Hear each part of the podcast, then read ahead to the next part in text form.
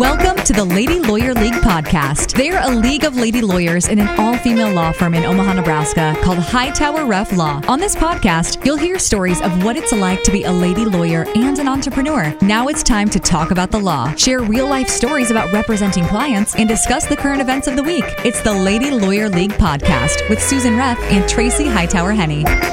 All right, on today's podcast, we have an extra special guest, Brent Rasmussen from Mortgage Specialist, and he's going to talk all about mortgages as it relates to divorce. Uh, we aren't going to fall asleep because Brent's really exciting. Um, so, welcome, Brent. Thank you, Tracy, for having me today. No one falls asleep because I'm too loud, so I can keep them up. G- Great, good, good. Good.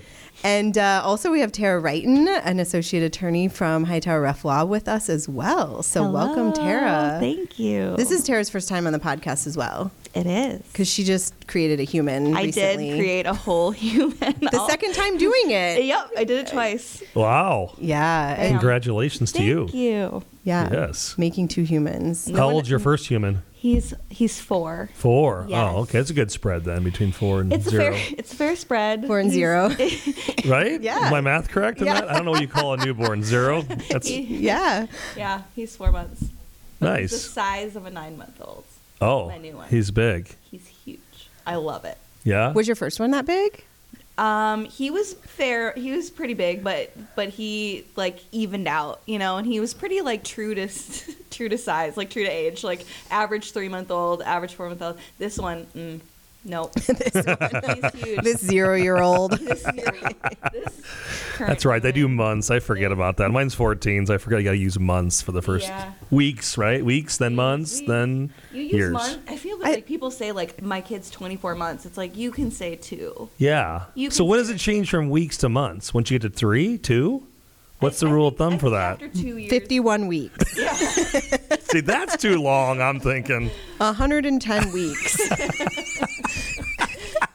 That would be weird. How old is Jack now? He's Oh my 250 weeks old. that sounds like something actuarists would come up with, like an insurance underwriter. They'd be like, Speaking of, and these like mortgage people, there's know, a lot we're of weird. numbers in in the mortgage world, and then the underwriters get involved, and then like everything gets all messy. "Yeah, I don't what- think so." Well, I don't either because I just call you. Yeah, that, well, we I'm appreciate that. Yeah. That's what we do. We try to do because that's the problem. I think is it's not the underwriter that messes up; it's the person that's supposed to prepare the underwriter. It's kind of like when the judge goes in there and probably and messes everything up. Probably, maybe Oh, I'm wrong. yeah. Like oh, people didn't do their job to get to the right point. Is what I, Yes. my take is. Yeah, yeah. Judges mess up a lot of things. Yeah. Yeah. They come in and we're like, listen, we had this all set. You just needed to sign our version of the Yeah. decree and then you did something different. Oh, that happens a lot. Yeah. Okay. I feel like that's a, like an underwriter thing too. Yeah. Yeah. And the people, but the attorneys do their job ahead of time. Yes. They That, did. well, at least at this office. Right, right. I get Yeah. Yeah, you guys do, of course. Yeah. But no, I'm seeing it happen when I get calls is that the loan officer somewhere else didn't know the rules and then they just blame the underwriter when it's like that was a rule the whole time and they should have just known the rule and instead they just say, "Oh, this just came up." It's like it doesn't just come up because that's been a rule like it's kind of like it's like law. For like, like you know what the law weeks. is. It's been a rule for 51 weeks. Right, Yeah. totally. We're like 370,000 weeks. It's been a rule that long. Yes. It's kind of like it's a law. It's a reason that we have these things we put in place, right? Yeah. Yeah, anyways, that's my pet peeve.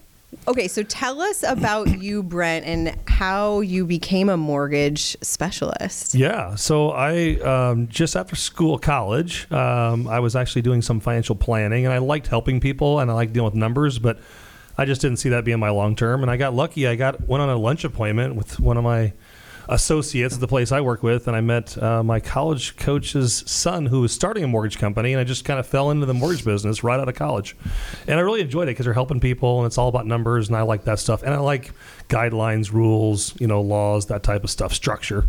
So I started uh, doing that in 2001, and then in 2004, I started mortgage specialists, and uh, been doing that ever since. So and the rest is history. There you go. Susan really hates that term. I don't know why. The rest is Every time I say that, she's like, "No, it's not. The rest is the future. What are you talking Oh, about?" Oh, I didn't die. I guess you're right. The rest is history. If you die Yeah. or something. So yeah, So I really love what I do because that's helping people, it's answering questions, and that's just what I like to to make myself big educator. So I'm glad you guys are doing this to get the right information out there because I know some people, you know, uh, we run into it now. Everything can be found on the internet, and they think that's all true, and that's not always the case, right? Yes. We get that all the time. Can't get a divorce on the internet. well, you can, but Google cannot tell you the law.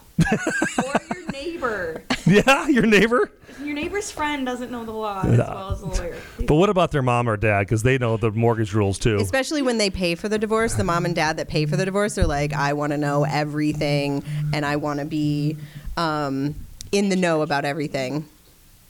Gotcha. Yeah, no, mom and dad sometimes ruin it all the time. Like, when's the last time mom and dad bought a house? Oh, 40 years ago. Oh, I guess the rules haven't changed since And their house is paid off. 1976 or whatever Yeah, is. right. Yeah. So, yeah, no, I get it for sure. Okay, so Mortgage World is all about the rules too. Completely about the rules. I thought you just kind of like are like, eh, you look like you could qualify for a house. Looks good. No, but that's what people do still think that they think it's an Yes. emotional game. They walk in and say, okay, they tell you the long stories and why they're better than someone else. And I said, that's great, but unfortunately, we create standardized rules so that we're not discriminating against someone because if someone that came in was Caucasian and someone came in that was Indian, then all of a sudden we treat this person differently than this person. And so there is so much law, and that's why I like to educate. I do a lot of education and teaching myself, but is that the loans that we do are all standardized through the secondary market, like Fannie Mae, Freddie Mac, FHA, VA. These rules are nearly black and white, and people don't realize that. So as long as we memorize those rules and know what we can do and we can't, you're in good hands. But I can tell you, that's why experience makes a difference when it comes to going with someone getting a loan or anything you do, in my opinion. Yeah. So yeah, Yeah, and speaking of education, I mean, you you have a newsletter every month, week. Yep, every month we have actually two or three different newsletters now that go out. One comes to you Yeah, guys, we uh, get it. specializing in divorce, and then we also give a general one to our clients as well too.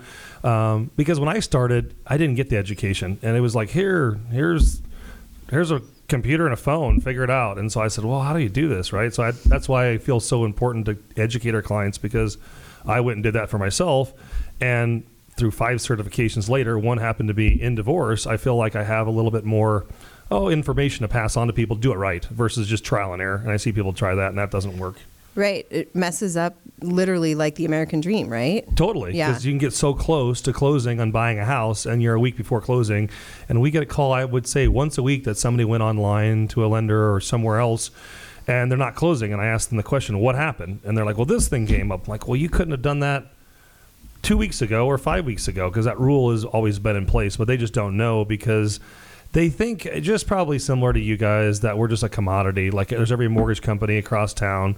There, you know, it shouldn't be different, but we all play by the same rules. Uh, it's just a matter of how well do you know the rules and how well Yeah. can you get that person through the process to make it easy and, and nice on them for sure.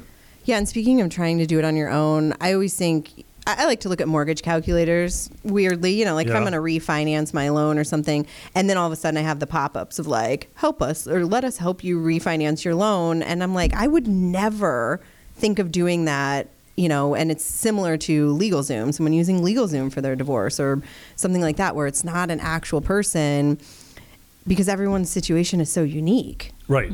And all those websites now are basically lead generation companies. So once you put your information in there, you're going to get called from like five or 10 people. And then they call us like, oh my God, I did something wrong.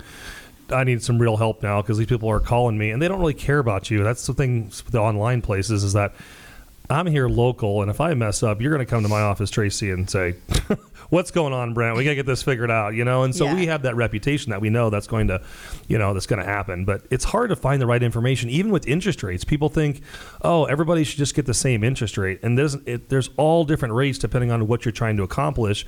And I get it. People just want to know, hey, what's the going rate today, right? And it's just like, well, what are you trying to do? And so they think going online will give them the answer, but you're right. Right. That doesn't. It gets them in a big spiral. Yeah, of control. big can be problematic. Yeah. Okay, tell us about your certification as a divorce mortgage specialist. Yeah, I'm a CDLP certified divorce lending professional, and so I did that. Yeah, it's a lot of words, Initials. right? Yeah. So do you have a lot of initials you I can put do. behind your name? Oh. And people like always like to quiz me when I'm instructing continuing education. Like, do you know what those really mean, or do you just make those up? you could use So- those initials in Wordle.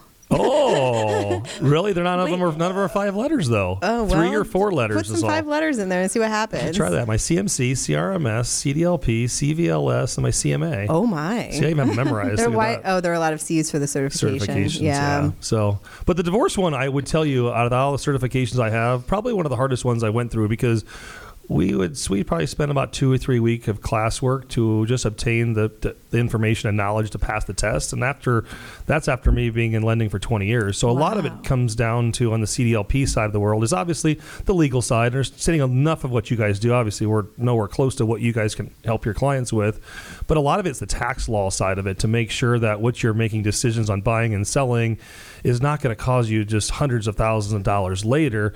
And again, we're not tax professionals we can't give tax advice but when we see something that we know hey let's get a cpa involved or their accountant involved to make sure they're not going down this path of having huge issues later on. And that's the big key i think with any of this stuff is make sure to get the right professional to get the right information. And I think that's exactly why you're here. You know, we refer a lot of our clients to you because we know, first of all, we know you're smart. And now I know all these letters you have behind your name.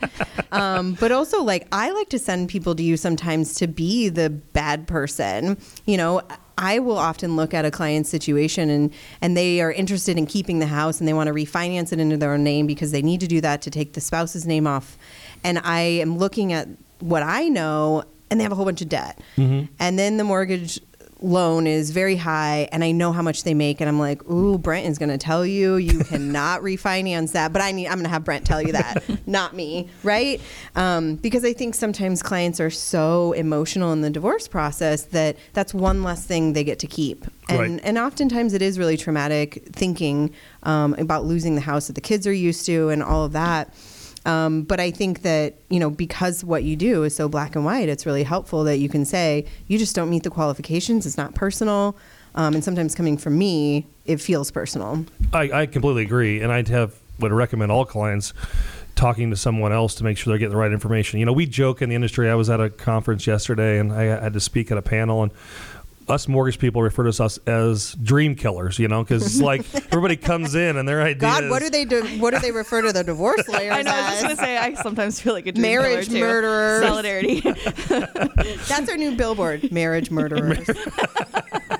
Contact the divorce experts. There you go. There's new new phrase. Carrie's yeah. not here today. We'll, we'll let Carrie know. because people do get upset with us. Like, well, don't you understand? I want to do something, and I'm like, unfortunately, we can't be emotional with this. We'd love to be, and I. That's why I like spending a lot of time in divorce. Uh, a couple of friends were like, "Why are you doing this?" You know, because they're like, "Oh, you're this, you know, guy that's just, you know," because the whole idea is like, "Oh, you're going after these."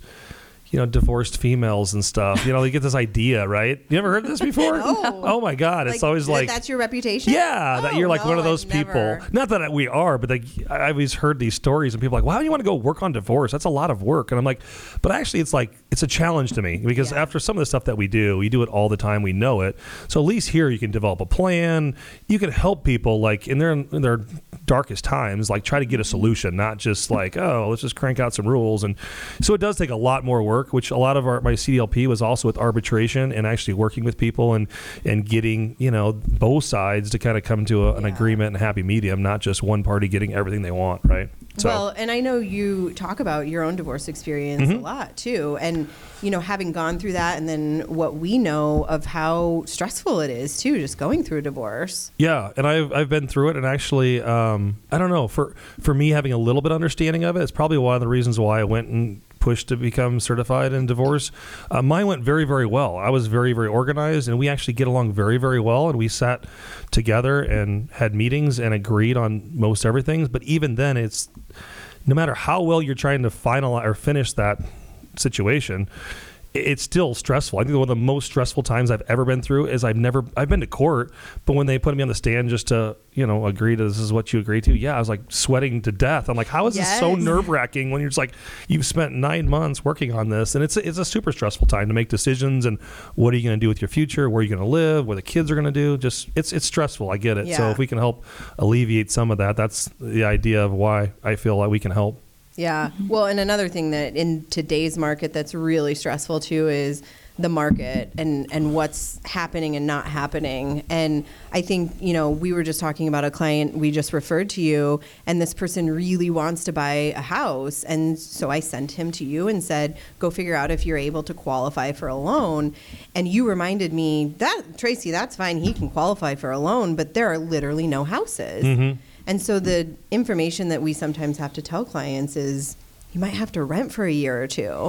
Right. And that's really hard for clients to hear. It is because I think for some reason, you know, the idea of being successful is, you know, owning your own home and having the white picket fence, you know, and having that family. And then you're losing both things. You're losing your home and your family. And all of a sudden, I did the same thing. You feel like a failure. Like, wait a second. Like, you know, you even though you might not have failed, I don't know what the exact terminology is, but you do feel like you're losing everything you got. And home home is like where you feel protected and safe. I mean, look at last two years of the pandemic. You know, people lock themselves in their home, and that's where they feel safe. They don't feel like they Yeah. they have to go out and do all that stuff. But when you're telling people, yeah, you might not be able to buy something, not because you're not ready or you're not qualified, the market just not might not allow you to buy something. And so have a backup plan of some kind like an apartment. And i don't think especially you know as you mentioned sometimes after divorce your life's going to change and i tell a lot of my clients too it's like hey i know you're not really thinking about dating other people and getting in another relationship but statistics show you probably will and at some point in time Despite them telling you at the very beginning, I am never getting married Yeah. again. They Six months later. get remarried. and then sometimes they come back for their second or third divorce with us.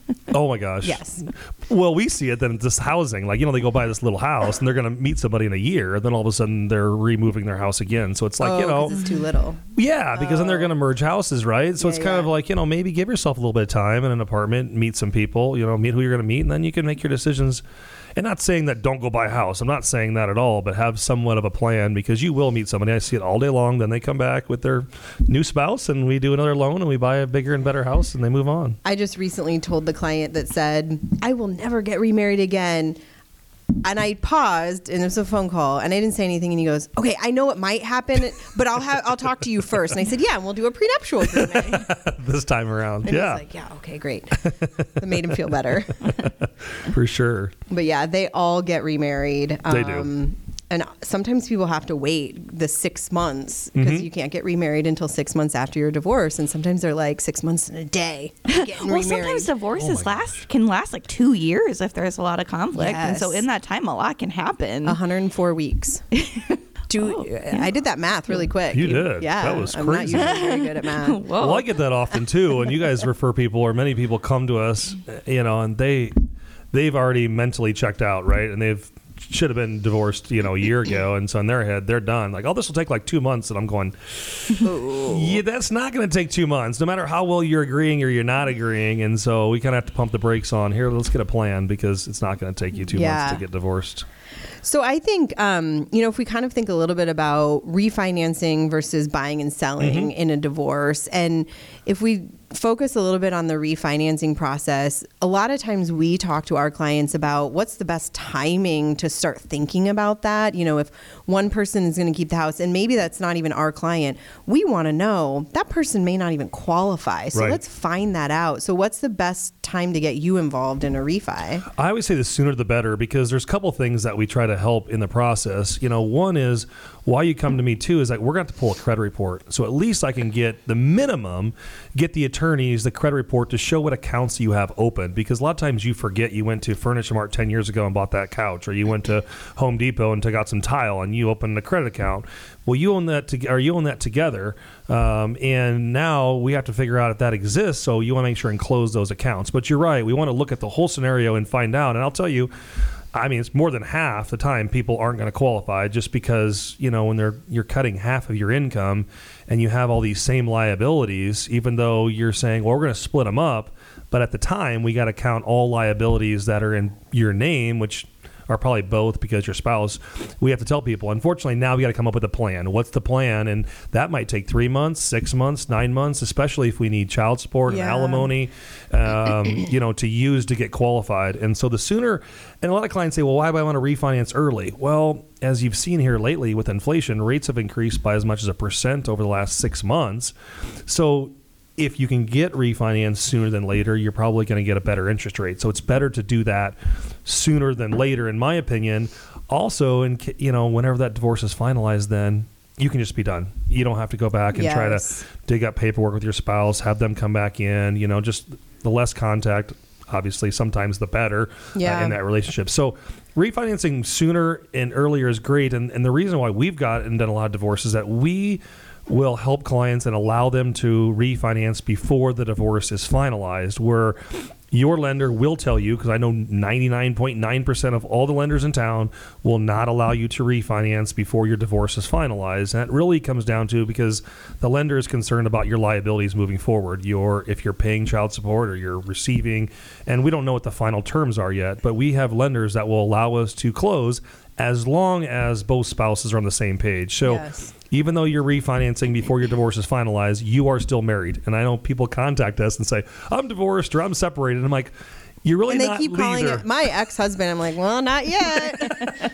You're still married on paper." Yeah, yeah, yeah. It's, it's it is what it is. Yeah. yeah. So I think um, you know we like to get you involved in the very beginning because even if it's a contentious divorce and our client's interested in keeping the house, I don't want to make a settlement offer saying my client's going to refinance a house if my client's not even able to refinance a house. So I want to go in knowing you know this is a good position that I'm making as a settlement offer. And I think education is always it. The more information you have going into those discussions, the better you can benefit yourself and get things done quicker and better for yourself. But if you don't know, like you said, I have no idea if I can qualify or not. You know, that doesn't help anything because you can't get what you need done, Tracy, for the clients and, and, and get this divorce finalized for them, which, which everybody's trying to accomplish. And I think sometimes when we have decrees that for whatever reason, sometimes we don't get to figure out what's happening with the house until the divorce is final. And so we have a decree written that says, my client gets to refinance the house and she has nine months to do so. And then if she can't refinance it after nine months, it has to sell. And then they split the proceeds. And here's how we figure out the proceeds.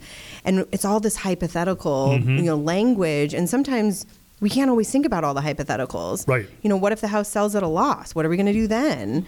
Um, and so I think it's just always, like you said, the education is really important. Well, and I would say more than I probably say seventy percent of the people that come to me going to divorces, we can't get a loan done for right then. But what makes us different is that, and I've had many uh, divorces and judges review our plans because, as you mentioned.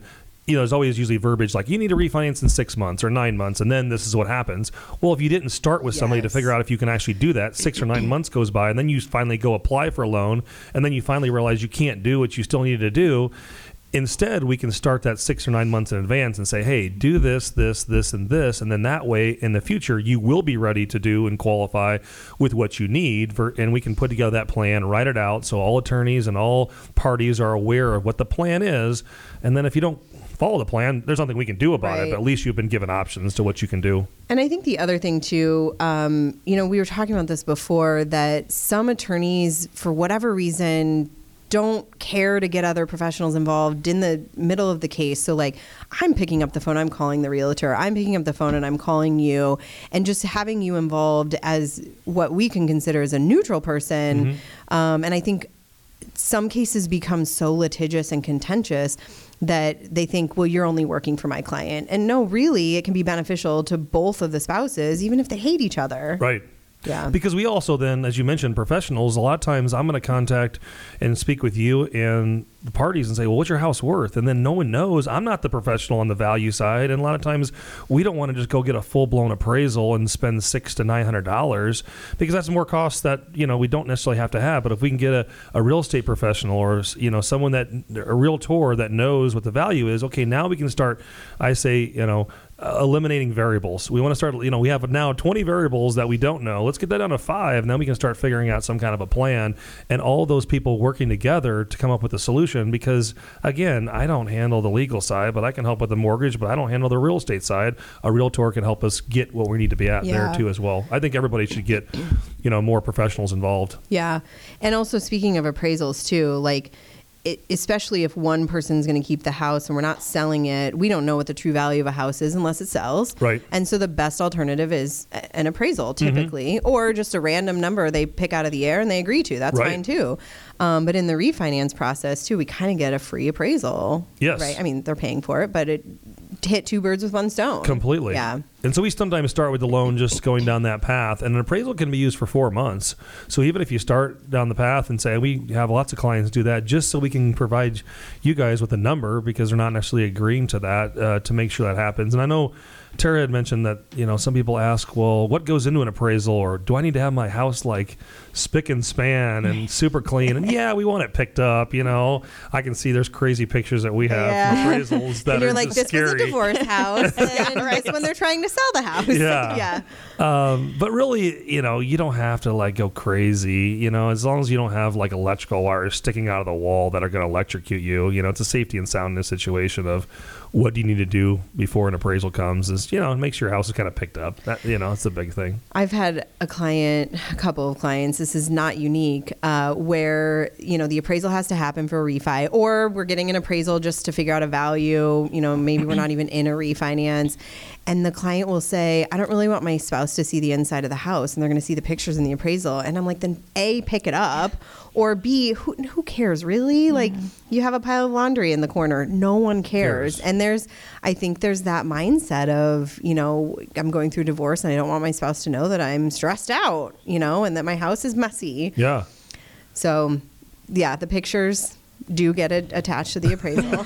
they are going to be there. They will, and we're immune to it. We get lots of people that'll say, "Oh, you don't want to see inside my house." I'm like, I really don't care. Honestly, I'm not judging. I just want the numbers so we. Can I don't kinda- think usually people even look at the pictures in the appraisal. Oh, we do. My sister loves looking at pictures. She just loves dreaming, you know, pretty Oh, houses okay. and like, you Oh, know, what they get. But not for judgment stuff. reasons. No. Oh God, no, no, No. You know, I don't have no judgment reasons, but you know, sometimes I'm sure they probably do, but I don't care.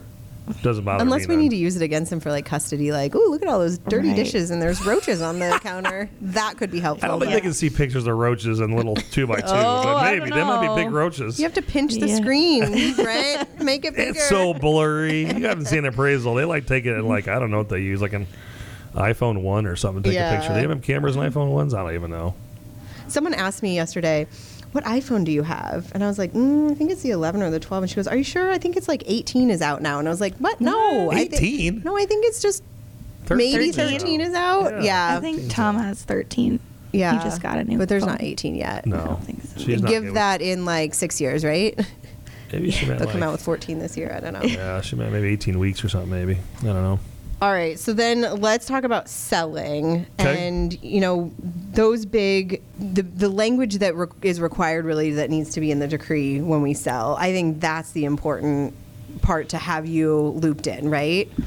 When they're selling their property, Yeah, if they're going to sell the house in the divorce. Yeah, so obviously anything that you're writing in the contract needs to match with the underwriting rules of what we're trying to do. So if you're selling the house, yeah, you want to make sure you're having verbiage on who's getting what in that sale type of scenario, not just let's sell the house. Then, well, where's the money go? What Yeah. happens then? You know, and that's where I'm always thinking when this verbiage is getting written, even on purchase agreements, I see so much stuff to happen. It's like, okay, you left it so open ended. Well, we got to that part. Now where do you go? You know, you got to kind of keep going down this trail to make sure everybody's covered. And we see it a lot when people are either refinancing or selling. No one addresses the escrow account, and now they have a five thousand dollar check that's floating out there. Neither one's talking to each other and it's got both their names in the check, what do you do? Well, some people's like, I'm going to forge my ex-spouse's name. Well, I wouldn't advise you to do that, but you can do whatever you want to do. Yeah. It's not me. Or just deposit the check. Yeah, and then the other person, and- yeah, doesn't and then they know. find out later to have it, and then you got more people involved trying to get their money back. So, Yeah, and I think um, you know sometimes we get involved on cases after they're closed. Another attorney or no attorney did the divorce,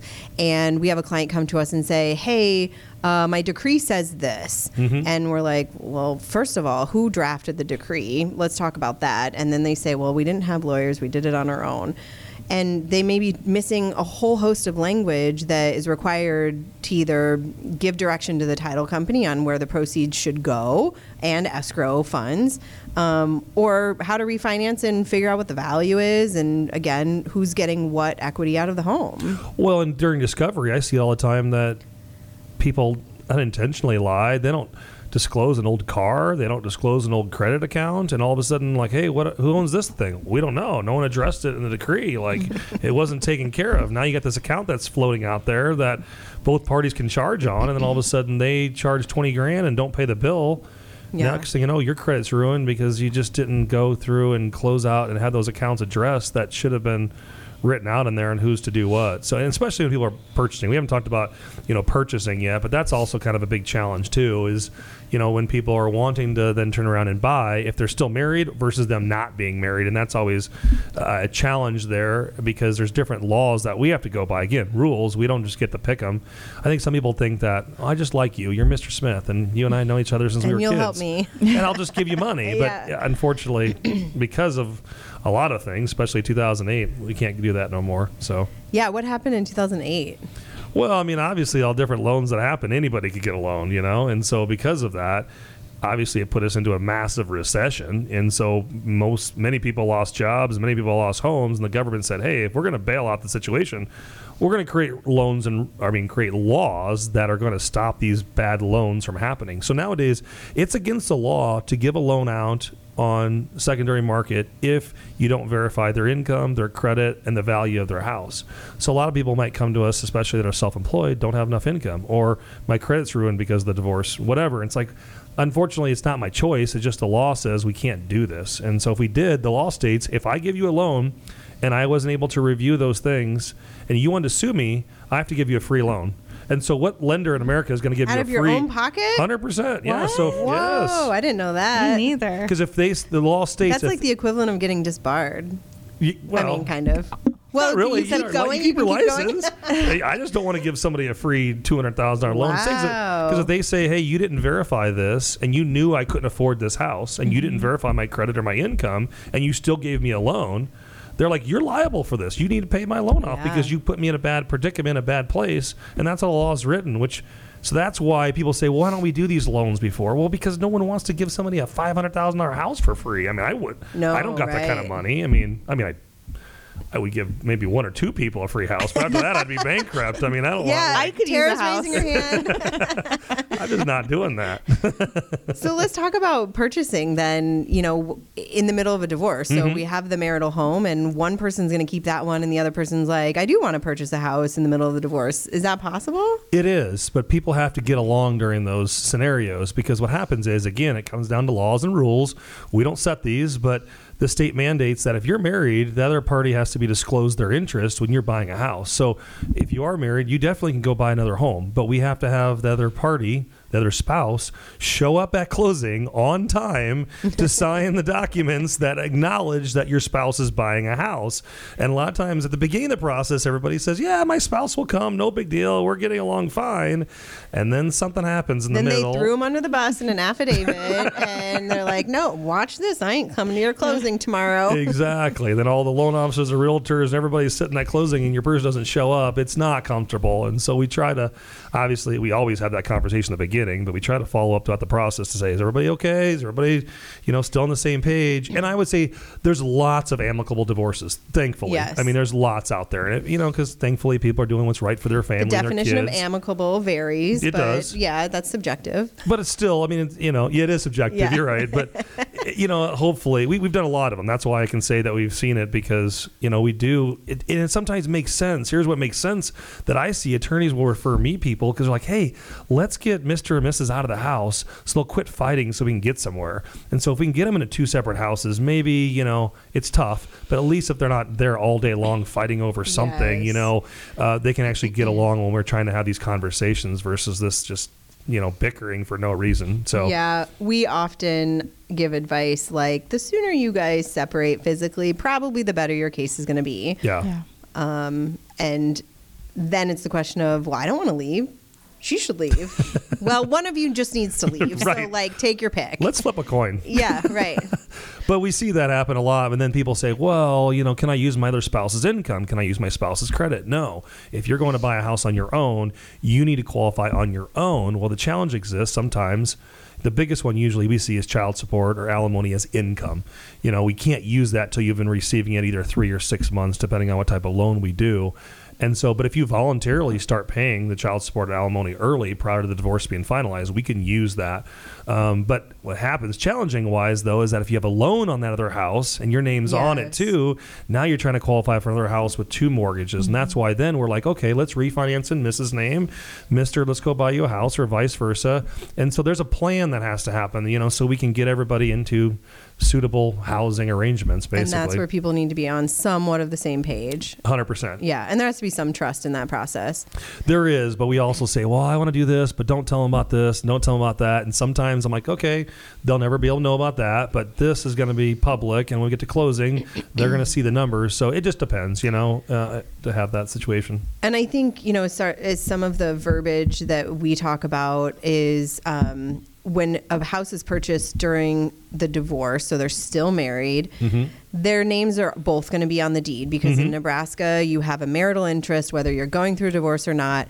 And then we'll clean that up on the lawyer side Yep. and file what's called a quit claim deed. And Yep. that's quit, not quick, right? we always hear. I hear the same thing I want all day quick, long. Quick claim deed. There's nothing quick about it. We're quitting. We're quitting everything. Quitting Yeah, everybody. Yeah, So you're quitting your interest in the in the house. Um, and so I think a lot of people get freaked out by that. That well, wait, why is my spouse, who's going to be my ex spouse soon, um, going on the deed? We'll clean it up. It will get filed later. But what we ha- see happen all the time too, is same thing. People call us and go, "I'm going to solve all my problems with the quick claim deed. I'm going to sign this thing over." And I'm like, "Okay, quick claim deed only changes who owns the property.